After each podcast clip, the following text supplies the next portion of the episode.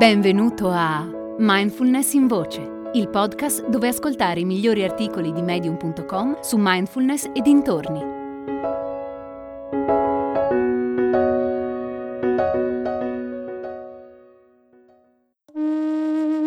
Martedì 11 maggio alle 20.30 è in programma Invito alla Mindfulness, evento online per meditare insieme e coltivare la consapevolezza di mente e corpo.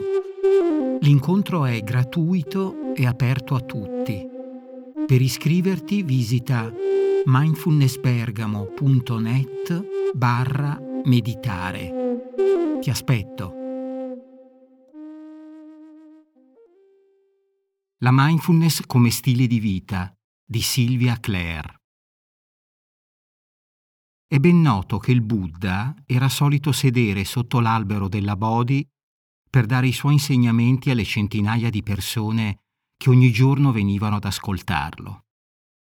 Buona parte di quelle persone sedeva al sole per molte ore.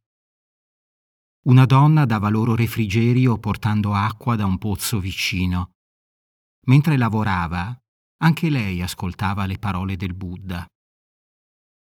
Una sera Dopo che tutti se n'erano andati, la donna fermò il Buddha e gli chiese come potesse mettere in pratica i suoi insegnamenti.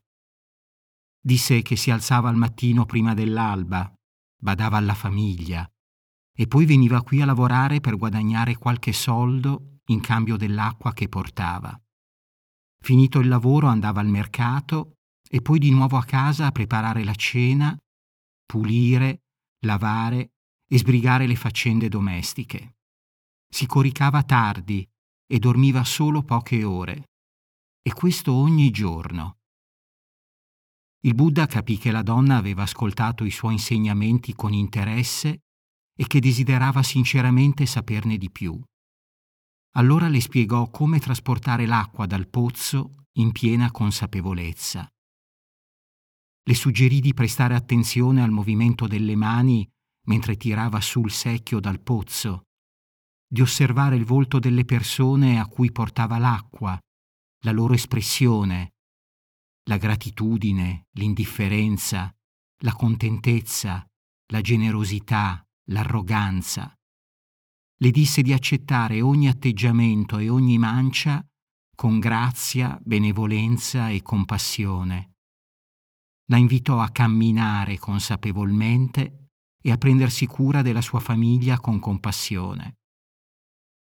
In altre parole, il messaggio del Buddha alla donna fu non fare niente di diverso esteriormente, ma cambia interiormente. Fai in modo che la mindfulness diventi il tuo stile di vita, non qualcosa di accessorio.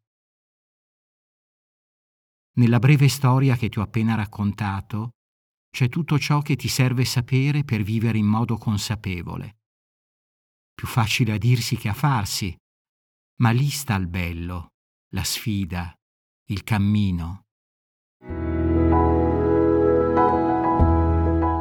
Hai ascoltato Mindfulness in Voce, il podcast di Mindfulness Bergamo, www.mindfulnessbergamo.net.